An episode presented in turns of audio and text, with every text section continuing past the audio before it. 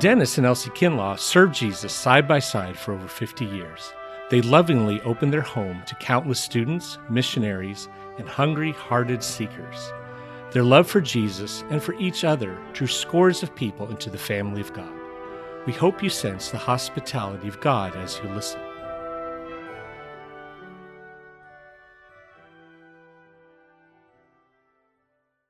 Turn with me to the fifth chapter of Joshua, first part of this chapter, and it is a pivotal uh, place in the book of Joshua. Now, when all the Amorite kings west of the Jordan and all the Canaanite kings along the coast heard how the Lord had dried up the Jordan before the Israelites until we had crossed over, their hearts melted, and they no longer had the courage to face the Israelites. At that time the Lord said to Joshua, Make flint knives and circumcise the Israelites again. So Joshua made flint knives and circumcised the Israelites at Gibeath Haaraloth. Now this is why he did so. All those who came out of Egypt, all the men of military age, died in the desert on the way after leaving Egypt. All the people that came out had been circumcised. But all the people born in the desert during the journey from Egypt had not. The Israelites had moved about in the desert forty years until all the men who were of military age when they left Egypt had died, since they had not obeyed the Lord. For the Lord had sworn to them that they would not see the land that He had solemnly promised their fathers to give us, a land flowing with milk and honey. So He raised up their sons in their place and these were the ones Joshua circumcised. They were still uncircumcised because they had not been circumcised on the way. And after the whole nation had been circumcised, they remained where they were in the camp until they were healed. Then the Lord said to Joshua, Today I have rolled away the reproach of Egypt from you. So the place has been called Gilgal to this day and the Hebrew root GLL means to roll. So Gilgal is uh, means to roll. On the evening of the fourteenth day of the month, while camped at Gilgal on the plains of Jericho, the Israelites celebrated the Passover. The day after the Passover, that very day, they ate some of the produce of the land, unleavened bread and roasted grain, the manna stopped the day after they ate this food from the land, and there was no longer any manna for the Israelites, but that year they ate of the produce of Canaan. Now, when Joshua was near Jericho, he looked up and saw a man standing in front of him with a drawn sword in his hand. Joshua went up to him and asked, Are you for us or for our enemies? Neither, he replied, but as commander of the army of the Lord I have now come. Then Joshua fell face down to the ground in reverence and asked him, What message does my Lord have for his servant? The commander of the Lord's army replied, Take off your sandals, for the place where you're standing is holy. And Joshua did so. Pray with me. Lord, we don't believe it's ever an accident when we get into places or any context where we hear the Word of God. Because we know that you, are pulling every string you can pull to get us where we are confronted with the full claims of the gospel of Christ, the full claims of Scripture upon our lives. So you brought us here to speak to us in terms of our understanding, in terms of our commitment, in terms of our obedience, in terms of our faith. Speak, Lord, for your servants are listening. And let us hear tonight, we pray in Jesus' name. Amen. We've been talking about the fact that uh, God, in relation to His world and in relation to all of human history, loves His world. And that what He really wants to be is the fulfillment of that name which is given to Jesus, Emmanuel, God with us. No person's life is complete if God is not with him. No organization is complete if God is not with that organization. No day is complete if God is not with that day because that's supposed to be the character of life in God's creation. God with us. It's interesting how He loves us. And the amazing thing is to me that He loves the human form or the human person or the human nature. You decide what language is good to communicate and seal down what we're thinking. It's interesting to me that in the womb of the Virgin Mary, the second person of the eternal Godhead took a condition exactly like yours. And it was a limiting condition. For God to become a human being meant limitation. Now I can't answer all your questions on that. You can ask, you can raise questions I can never answer, but the reality is that the second person of the eternal Trinity wedded himself to human form for the rest of eternity. Now you get complications because how do you talk about the rest of eternity?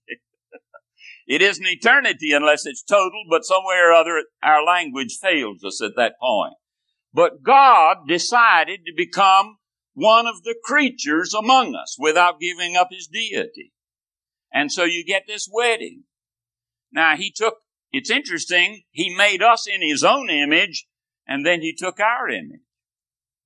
So, uh, there's an early church father who said that divinity took on humanity so that humanity might take on divinity. Now I'm scared of that language. uh, I'm scared of it because you and I are never going to be divine. But uh, he said that what he was trying to get at in his language was just exactly this.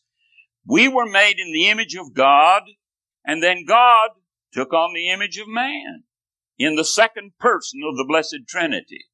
Now, you know, that's not the way I thought about the relationship between God and man for a long time in my life. I saw God as the sovereign, you know, Lord, judge, sitting on the throne, watching to see me make a mistake so he could zap me and, you know, make me feel the proper distance between me and him. In fact, or between him and me, if you'll let me correct my grammar. But nevertheless, you notice the way I was in those days, the me was the first person in my life. And so, uh, here is the one who was a threat to me. But now here is orthodox, basic biblical Christianity. That the second person of the Blessed Trinity took a form so that when you see him, he will look like a human being and you will see the scars in his hand and the scars in his brow which means he's going to have hands and he's going to have a brow. Now, I don't know what resurrected hands are like. So you, you, can raise all sorts of questions. And I don't know what a resurrected form is going to be like. But whatever your resurrected form is going to be, God is going to share in that thing. So, you know, when that began to come home to me, it began to awe me. God made us a whale of a lot bigger than I thought He did. And God likes us a whale of a lot more than I thought He did. And that doesn't mean that you can condone sin for one second or that you can condone arrogance in a human being for a second. But that's just the biblical story, the incredible story of the incarnation. Now, uh, He likes us and wants proximity to us. So He left heaven and came to Bethlehem and lived among us. And He's coming back. And when he's coming back, he's going to live with us and we're going to live with him. And the final picture that you get is, you know, I read first, I read Revelation 3.20 for years. Behold, I stand at the door and knock. If any man hear my voice and open the door, I will come into him and will sup with him and he with me. I thought that's incredible. God living inside me, God living with me. Then he says, to him that overcometh will I grant to sit with me in my throne. Which means, do you know that every one of us, if we're born again believers, walk with Christ, we're headed for that kind of position? You know, when you deal with a human being, you're not dealing with a cheap thing. There's almost a sense in which anytime you pass by one, you ought to tip your hat. Because it's a creature of God and it's a creature with eternal potential and ultimately very high status. Now that's no credit to us, and it doesn't take away our sinfulness that has to be dealt with, but it simply is an indication of His love and His grace that He can prepare us for that kind of communion and fellowship with Him. Okay? Apparently He wants proximity with us. He wants to get close to us. Uh, but we don't reciprocate on that. We misunderstand his movements toward us. We're afraid of him. We want to protect our own interests. And so we build a wall where we ought to build the biggest bridge we could ever build to get him to come to us. But we build the walls to separate ourselves from him, and that's our sinfulness. We want distance from him, and we want separation from him. All you got to do is look at America politically, but you can look at individual lives as well. So God has work to do to get one, a family, Abraham, and he says, I'll give you a son. 25 years before he got him, but he got him. I'll give you a son. Out of that son will come a progeny. To that progeny, out of that progeny will come a nation. To that nation I will give a land. And you remember they went down into Egypt and then he brought them out. Now you get to the book of Joshua and he says, that people that I have redeemed and brought out of Egypt now, they have to have some real estate. And so Joshua is God making a bid to get some turf, as we said, for his own people and uh, a land for them, a foothold, a beachhead in our world. Now, I don't know about you, but let me tell you the way my mind works. You see, I'm old enough to remember the Second World War. But I can remember when the last Allied troop was chased out of Europe. The ones that weren't chased, didn't get out, were captured. And so Charles de Gaulle ended up in London. And so there was not an Allied troop, not a French, you know, or an American, any of these. There were no Allied troops on the continent of Europe. And there was that channel in between. And uh, that's what happened in the fall. God was banished from his own creation. And then how did he get back? Let me tell you, the, the uh, Axis forces didn't welcome us. And you know, we don't welcome God when he comes back. So they shot a lot of our people on Omaha Beach. And when God came back to his own creation, we crucified him. Now that's the picture. And so, but now he is after in Joshua a bit of turf. And so he claims it. And so you've got the land of Israel, the people of Israel, and the land of Israel still there. Now, I don't know about you, but um, but do you remember the story about Malchus' ear? You remember when uh, Peter pulled his sword and clipped Malchus' ear off? You remember where when Jesus took it up and put it back? You remember where they took Jesus? They took Jesus to Malchus's balls. Now, it may well be that Malchus was the head of Caiaphas's delegation to arrest Jesus. He was the high priest's servant. And it's amazing the detail in that story. We not only know that Peter swung his sword, but we know what he hit. He hit an ear. But the astounding thing is we know which ear he hit. And we not only know which ear, but we know the name of the guy who, who uh, whose ear he hit and we know what his job was, and we know who his boss it was, is what his boss's name was. So after they, Jesus put the ear back on, they took Jesus to Caiaphas, Malchus's boss. And you can imagine Caiaphas looking down at Malchus and say, well, Malchus, how did it go? Because they were scared to death. Malchus says, well, we, we got him. Well, did you have any problem? Well, just a little one. What do you mean you had a little problem? Well, you know that big fisherman. He swung his sword and cut a fellow's ear off. Caiaphas said, Whose ear? Malchus says, Mine. Caiaphas said, Malchus, you got two ears on now. Malchus said, That's the problem. Do you really think we ought to kill him? Now, you know, uh, I've come to the place where I see things and I say, Malchus is here. And the beautiful thing is, they're everywhere. You know, uh, take for instance, I read the New York Times when I can find it. They don't sell it in my town. But I pick it up and read it, and it's a, it's an it's hostile to most of the things that are sacred to me, you know. And so I thought, wouldn't it be interesting? Do you suppose God could ever get a witness to Himself in the New York Times. Then it dawned on me there's one there every day. And it's on the front page and it's in the second line. And you know what it is? It is the record of Bethlehem. It's the date. You know, I love all this discussion. I never can remember whether it's K2, Y, Y2K, or whatever it is. But you know, this thing about the 2000 and uh, we got to do something about our computers. You suppose anybody ever asked what the two is for? But did you know the two is a Malchus' ear? They're everywhere. The evidence is the traces of God in His creation. And we roll right over them because we're hostile to these. We don't want to have anything to do with them. And so we ignore them. But now, uh, so God deserves a bit of real estate in His own world. And Joshua tells us about how he got it. Now he says not only a bit of real estate, but a people. And what kind of people? We talked today about the fact that they are to be a kingdom of priests and they are to be an holy nation.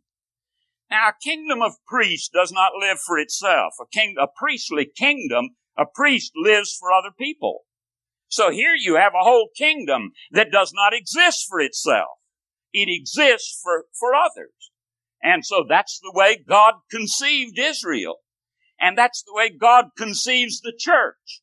That's the reason a church without a missionary budget is incredible, unbelievable. It is not a Christian church from the standpoint of God's purposes for the church because uh, uh, a priest is one who lives for someone else.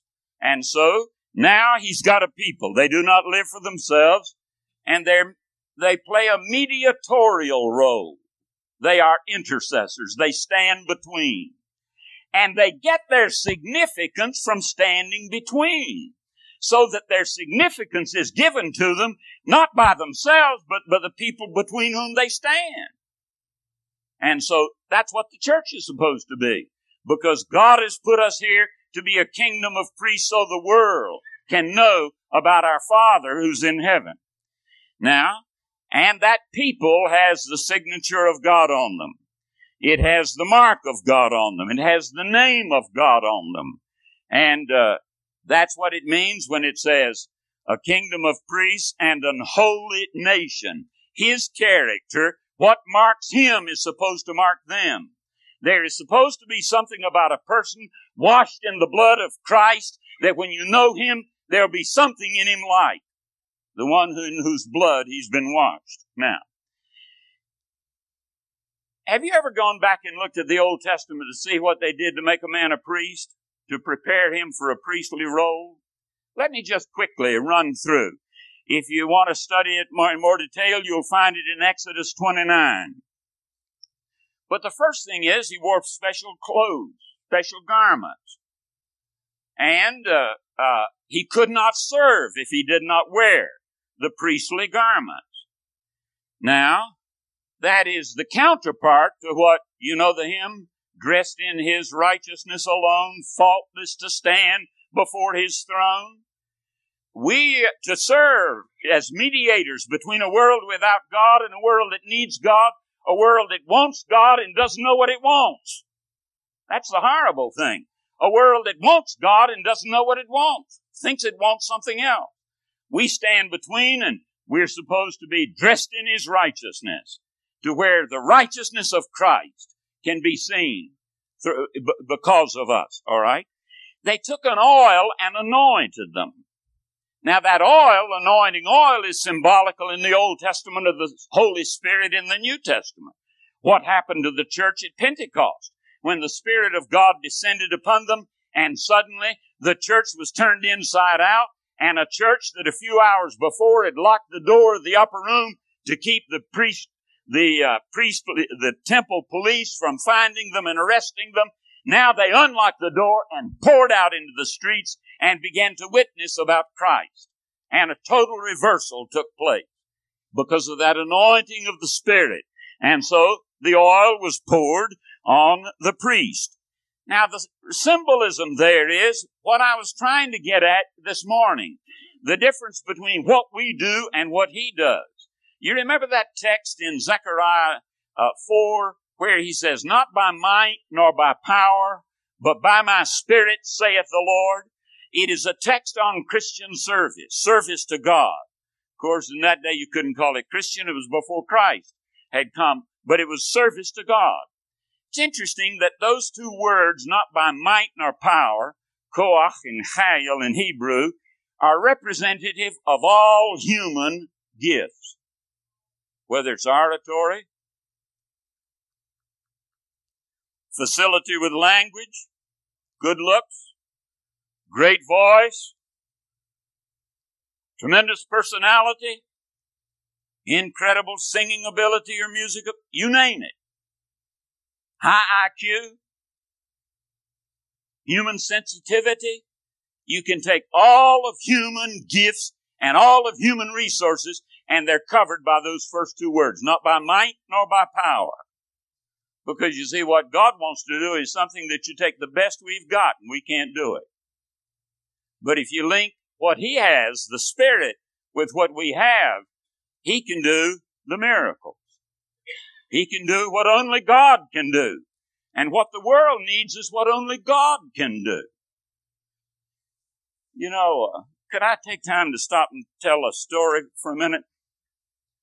I don't know. Uh, uh, I, you know, I, I love the fact that Jesus loves stories. It gives me an alibi for uh, for my love for some of them. But uh, I got to know an old Methodist preacher here in the mountain. He was an incredible preacher. Little run of a guy, dried up looking prune. Uh, I knew a Methodist preacher in a major city in the United States who heard about this great preacher and wrote to him and invited him. And he had to go in those days by train. And when he got off the train, the pastor who uh, kept looking for the distinguished preacher and doctor walked right past him. And finally, he kept pushing around till he said, got somebody to locate Dr. And he took one look and he said, my God. I mean, that's the kind of person he was. And he's frail little, he was a little tiny guy, looked like a dried up prune, one of the greatest preachers I ever heard. Well, he was invited to preach at Asbury College for a commencement. He said, I was a young preacher and I was very flattered. He said, I had a bit of a gift for and so I worked like fury. I got all ready. And so he said, I went. He said it was a magnificent day. He said, uh, the Hughes Auditorium was packed, high spirit. They introduced me and I began to preach. He said, I came to my peroration. I'd never heard a man, I'd never heard of a peroration before but it's an oratorical term. And he said I was about halfway up. Now, I don't have to explain that to you, do I? But he was about halfway up in his peroration when he said, Suddenly it dawned on me, I had that crowd in the palm of my hand. And I could play with it the way a, marion, a puppeteer does a marionette. He said it struck terror to my soul. He said, I began cranking down as fast as I could, hoping I could quit without anybody in the crowd knowing I quit before, before I finished. He said, I went to my room and got on my knees and said, God, if you'll forgive me, I will never, ever, ever be guilty of that again.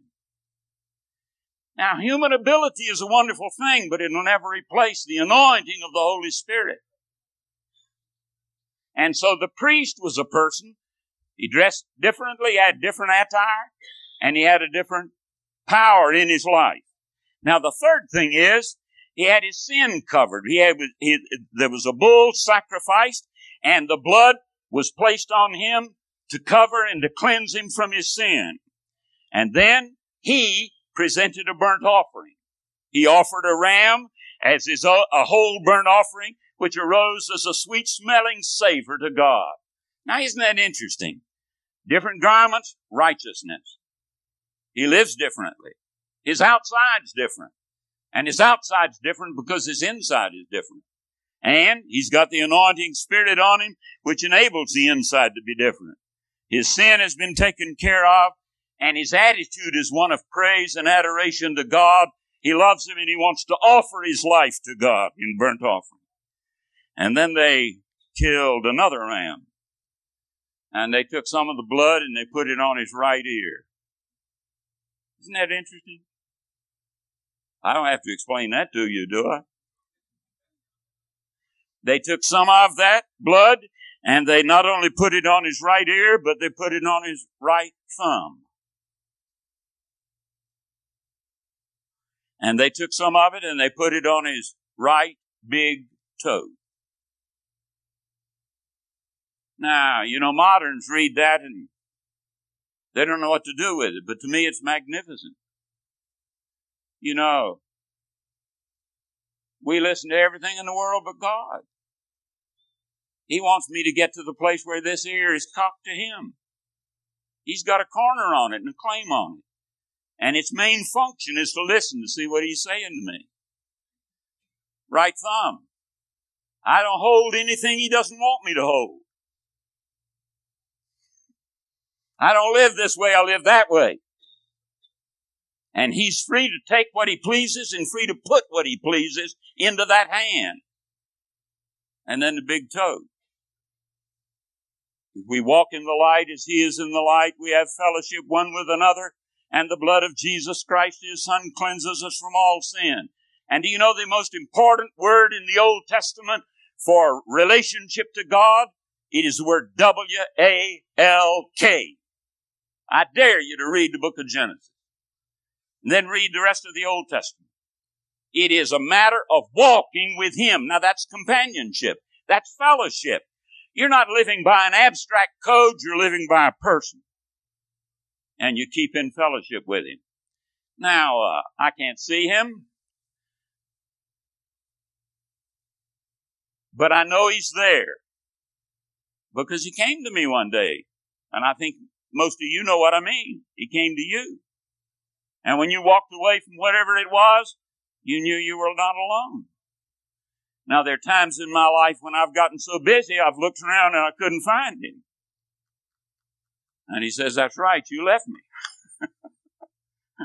now, get your ear back to where it hears, get your hand back to where it's holding what it ought, and get your toe going where it ought to go, and you find he's with you because he wants to work, walk with you and to talk with you. The creation, the climax, God came down in the cool of the day to walk and to talk with his creatures. And the key word in Abraham's life is, and Abraham walked with God. And you and I are supposed to walk with him. Okay. Now, it is, uh, that's what, that's what the priest is. He's a person who now is centered on God and related to Him and lives his life in terms of others. Lives his life in that between state between God and a world that needs him. Maybe a father whose family, maybe a mother whose children. It may be a businessman whose people in his, in his, in his work, or where he works in his, in his plant. It may be a pastor in his church. But all of us are supposed to be in between people. And we're supposed to find great, great joy in that in betweenness. And you know how easy it is for us to make grace something that comes this way instead of comes this way. I don't know. I can't do that very well, but uh, where it comes through us to those that are about us. Okay. Now the Hebrews missed that. And because they missed it, they were shut out of the promised land. Do you know the expression that's used in the Bible to explain why the Hebrews never got in? Only, only Caleb and Joshua got in. If you will look at uh, two three of the most important chapters in preparation for Joshua, they're in Exodus 32, 33, 34. And they're in the story of the golden calf and the problem that Moses had with that and how he went back and uh, how he dealt with it and how God dealt with him. And Moses said to God, who's going to go with us? And God said, I can't go with you because you're too stiff necked. You're too stiff necked and you're too rebellious. And Moses said, if you're not going to go, I'm not going. And so God says, okay, my presence will go with you. Now listen to me. This is in 34. Do you know what the Hebrew says? The Hebrew says, my face will go with you. I want to know if the face of God goes with you. You know, a face is an incredible thing. A voice is a magnificent thing. But you know, faces sometimes times can talk louder than voices. And sometimes they can talk much more tenderly than voices. You understand me? Now, what God is after is a relationship that is so intimate that your relationship to Him is based on His face. And you know where you see the face of God? You see it in Jesus Christ. And He wants me to live so that every day I can see the lineaments or sense the lineaments of His face and how He reacts to me. And so I can keep my, I can walk in the light as He is in the light. Now, that's the intimacy that God is after. And in Deuteronomy, Exodus, Deuteronomy, in preparation for Joshua, he says, the reason this group didn't get in and you and Joshua and you, Caleb, did is because they're stiff necked. Now, let me hold you for a minute on that. This morning we were talking about the biblical definition of sin as each turning to his own way. So there's a sense in which you see, in the garden, Adam and Eve did this. And then they couldn't get them back. And he says, That's what you've done. Now, are you hiding your face from me? Because there's something to be seen that you don't want me to see? You know, it's a very different thing with Elsie and me when she looks me straight in the face and I look her straight in the face. Have you ever been guilty around your wife? But when there's no guilt there, there's that openness between. That's what God wants between me and Himself through His Spirit, you see. And so it's laid down. Now, uh, how do you get that stiff neck straightened out? It takes uh, divine surgery. And you know what the symbol is? Now, uh, I want to talk uh, almost when he wrote his second volume of his systematic theology. He said, If you find anything original here, you know I was wrong. I believe that with all my heart. But you know, the mark of the believer in the Old Testament was circumcision. So that circumcision in the Old Testament is what baptism is in the New Testament. Now, uh, I've read all the commentaries I could find about try to find something on circumcision. You know what they tell me? That well, other people did this, so they borrowed it from other nations and so forth. Let me tell you, the Old Testament is incredibly unique when you when you really get down to it in terms of the ancient world. It's not a copy of what goes on around. Now there are some things that are copies because uh, murderers and saints both eat three times a day normally, so there's some similarities, but uh, nevertheless, there are marked differences, you see. Well, now why was the mark that you belong to God in the Old Testament where it was? And why was it on a man and not on a woman? Did the women not belong to God? Of course they did. You see, in the Old Testament, there was no such thing as an old bachelor. Did you know there's no Hebrew word in the Old Testament for an old bachelor? That was inconceivable. So they didn't even have a word for it. In fact, there is no term for an old maid. Now, I'm going to say some things that you can argue with, and I can't answer your questions. But you know, there's some things worse than polygamy.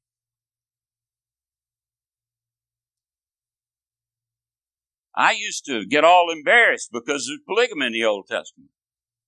If you've got a culture where no woman is safe unless she's married, polygamy is infinitely better than leaving a woman out there alone to suffer at the hands of the rest of society.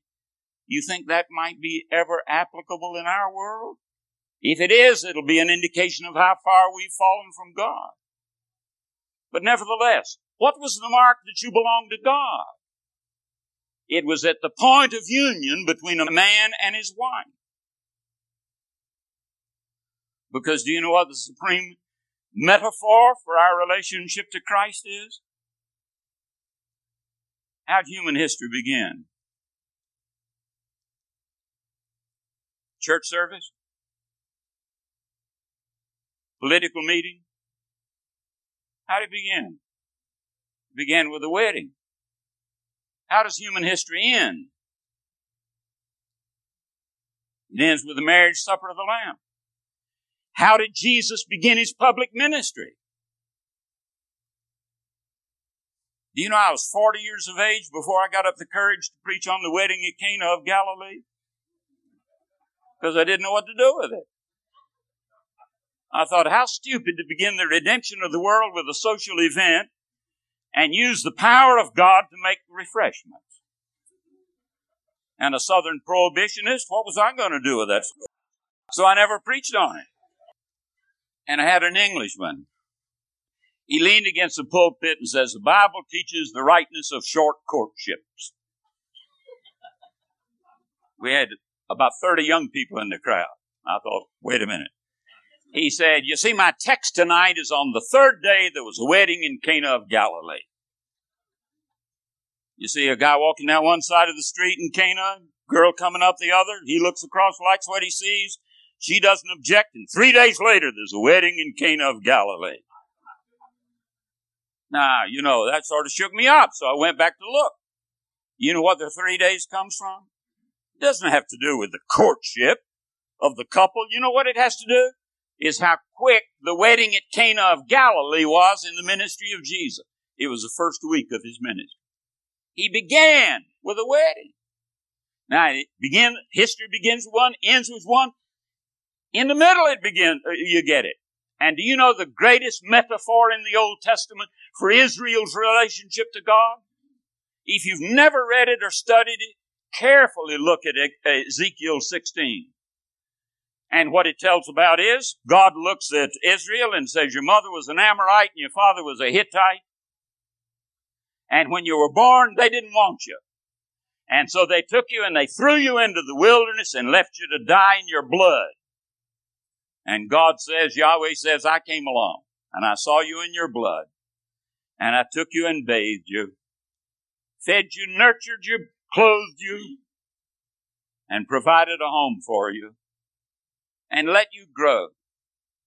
And when you became a beautiful young lady, at the time of love, I laid my cloak across you and claimed you for myself, my bride. Let me ask you what that does to human sexuality.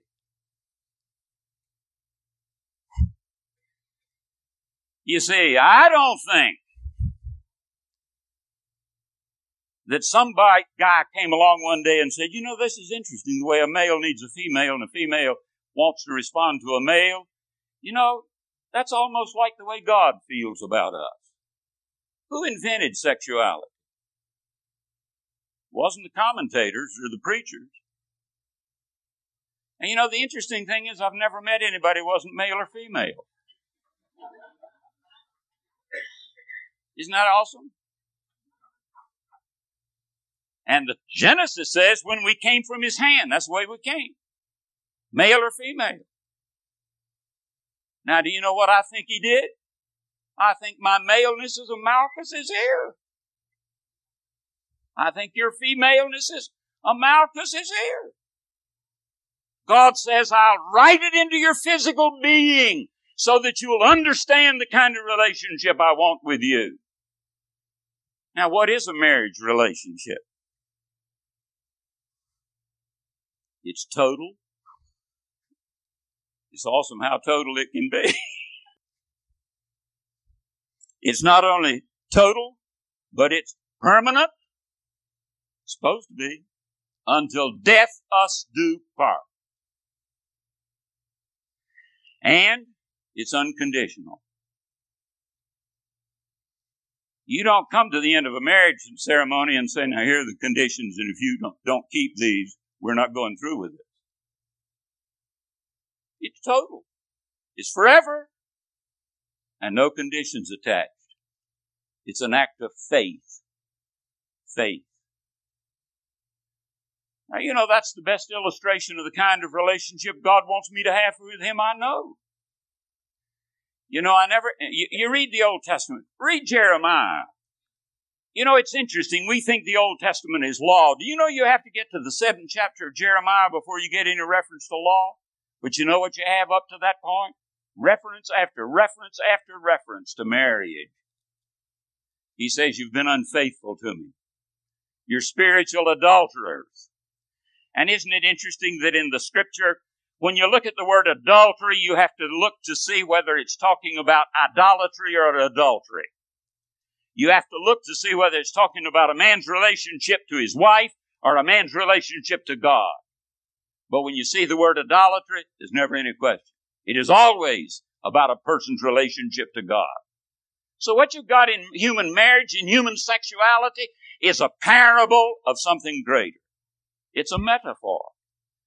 And so, you know, uh, I've thought about when Elsie and I got married. Uh, you know, God's interested in marriages. Did you know that? Stand this because you come from another world. But I've crossed culture in my lifetime. You see, when I went to college, I had one suit. Now, don't pity me. I was better off than a lot of my buddies because I had a coat. it was an old herringbone tweed suit. and uh, so on Sunday, I had a jacket to wear. Where were the neckties? Well, as I didn't have to wear leather. Uh, I had a suit jacket instead of, you know, leather jacket or something else or a sweater. So when we graduated from college, back about 20 years before the flood, I looked at Elsie and I said, now we're engaged. We're going to get married. But we, I can't get married now. I don't even have a dark suit. And I know enough about your father that he's not going to let you get married in Broadway Methodist Church in Schenectady, New York with me in a herringbone old webbacky tweed suit that's four years old. And so she said, no, he, he won't approve of that. So I said, Lord, what do I do? There was a guy canceled a revival meeting in a Quaker church. I was a seminary student. And the daughter of the pastor was a student at Asbury. And she came to me. I was 20 years old and said, would you be willing to preach for a week? No, for two weeks for my father in his Quaker church. I had six sermons. And she pushed me and people around me said, yeah, you ought to take that. So I went. I got there and I had said to them, I'll be willing to preach every night for two weeks. Or beginning on Tuesday night through two weeks. When I got there, that stepped off the ferry in Portsmouth, Virginia. The pastor looked at me and he said, now, you don't have to do it tonight, but we've scheduled a service and I'd love to have you preach tonight. So by 10 o'clock that night, I used one of my sermons. We got to the parsonage and sat down to eat. Uh, and he looked at me and said, now I have an 8.30 radio broadcast in the morning and I'd love it if you'd speak. There went number two. And on Tuesday night went number three. He said, and now we've scheduled morning services every morning at 1030, and I'd appreciate it if you'd preach. So do you know by the time I was supposed to start, I had already preached half of my sermon material and had 12 days to go. Now you don't believe in miracles, but I know that miracles occur. It was one of the most fruitful 12 days I ever spent. It was in the Second World War. It was in Portsmouth, Virginia. Norfolk, Portsmouth. The place was loaded with servicemen from all over the world. French guys, English guys, British guys, American guys. Do you know how, you know how responsive those guys were, scared out of their wits? I remember preaching one night to a bunch of those servicemen, you know, and I said, isn't there somebody here who'd like to have Jesus in his heart? And the guy on the first, first row stood straight up for that. I would. I've never had that happen since. But that's the atmosphere, you know, and I was in it. So along about the second week, there was a guy came to me and said, would you, uh, give me a few minutes? And I said, sure. He said, get in the car. He took me downtown and bought me a pair of Florsheim black shoes. I'd never had that kind of footwear in my life. I thought they'd fit for a wedding. The next day, one of those guys came to me and said, uh, Would you give me a few minutes? And I said, Why, sure. We'll get in the car. He took me downtown and bought me a dark blue suit. And that night, I tried to get Elsie on the telephone. Couldn't get her. The next day, they had a reception for me, and I got five Arrow shirts. I'll let you conclude what I looked like when I showed up for that meeting. but uh, you know, when I left that thing, I was completely prepared. Bathrobe, handkerchiefs, they outfitted me. You know, they took care of orphans and. Do you know the meeting closed on Sunday? It was Tuesday morning before I could get Elsie by telephone. So I got her on the telephone and said, honey, I got a dark suit. That was the first of December. And on the 31st of December, we got married. I remember standing at the altar in Broadway Methodist Church with my best man standing next to me. I was scared out of my wits. And standing there, and I looked back, and into the doorway came my father-in-law, six foot three, imposing figure. Elsie was on his arm. I took one look at her. I forgot about everybody else in the world. And as she came down that aisle, my father-in-law took her arm and shifted it and she took my arm. And do you know she's been following me totally, forever, and unconditionally ever since? I'd hate to tell you how unconditionally. But she has. And the interesting thing is I got everything she owns.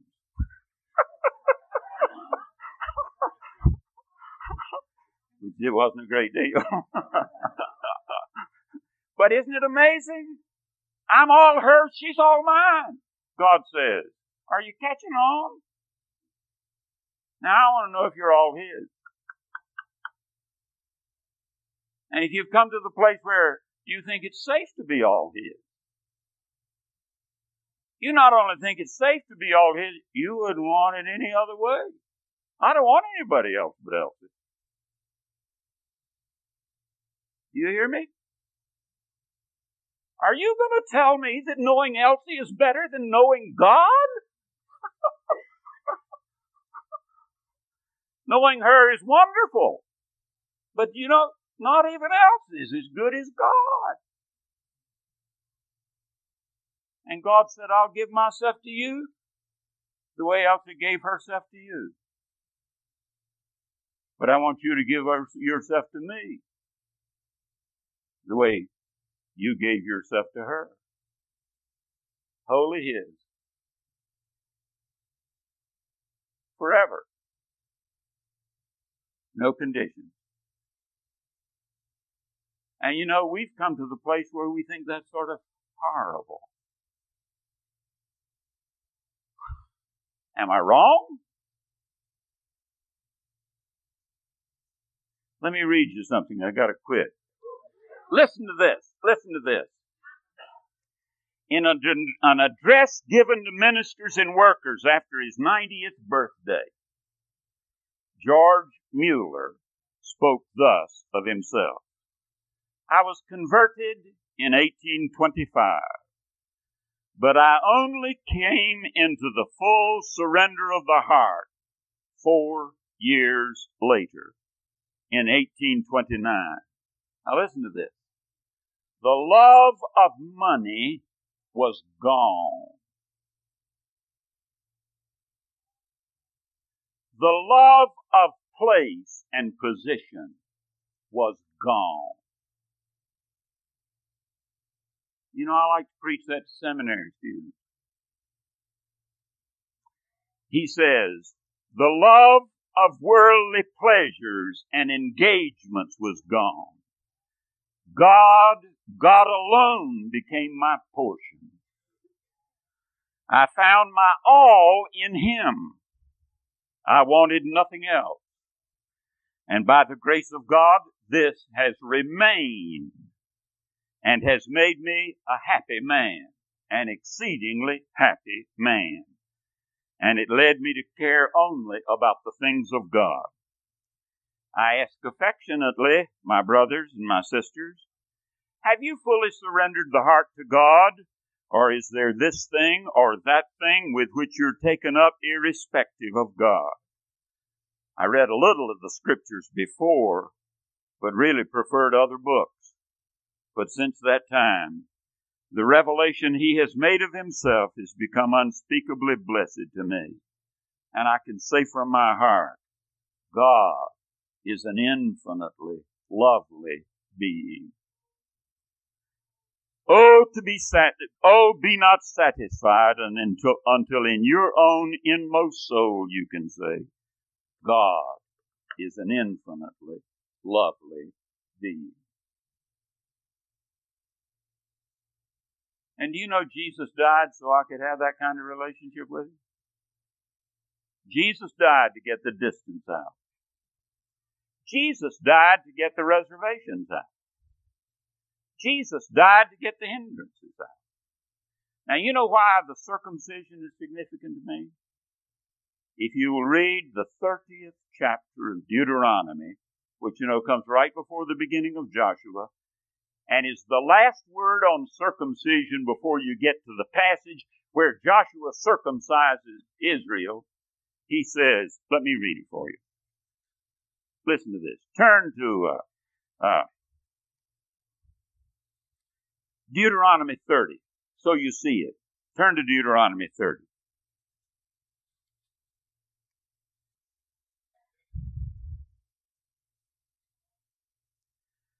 When all these blessings and cursings I have set before you come upon you, and you take them to heart, wherever the Lord your God disperses you among the nations, and when you and your children return to the Lord your God and obey him with all your heart and with all your soul, according to everything I command you today, then the Lord your God will restore your fortunes, have compassion on you, and gather you again from all the nations where he scattered you. Even if you've been banished for the most distant land under the heavens, from there the Lord your God will gather you and bring you back. He will bring you to the land that belonged to your fathers, and you will take possession of it. He will make you more prosperous and numerous than your fathers. Now, here, this is the text. The Lord your God will circumcise your hearts, not your flesh. He will circumcise your hearts and the hearts of your descendants, so that you may love him with all your heart and with all your soul and live. Isn't that a priceless text? God will circumcise your heart. He'll do a surgery in you so that you will love Him with all your heart, with all your soul, and you will live. Now I want to ask you, listen through.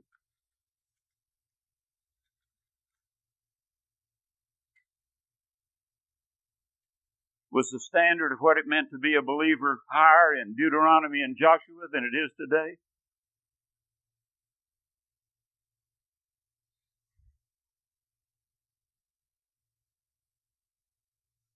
I know a lot of people who think they can be Christians with divided hearts.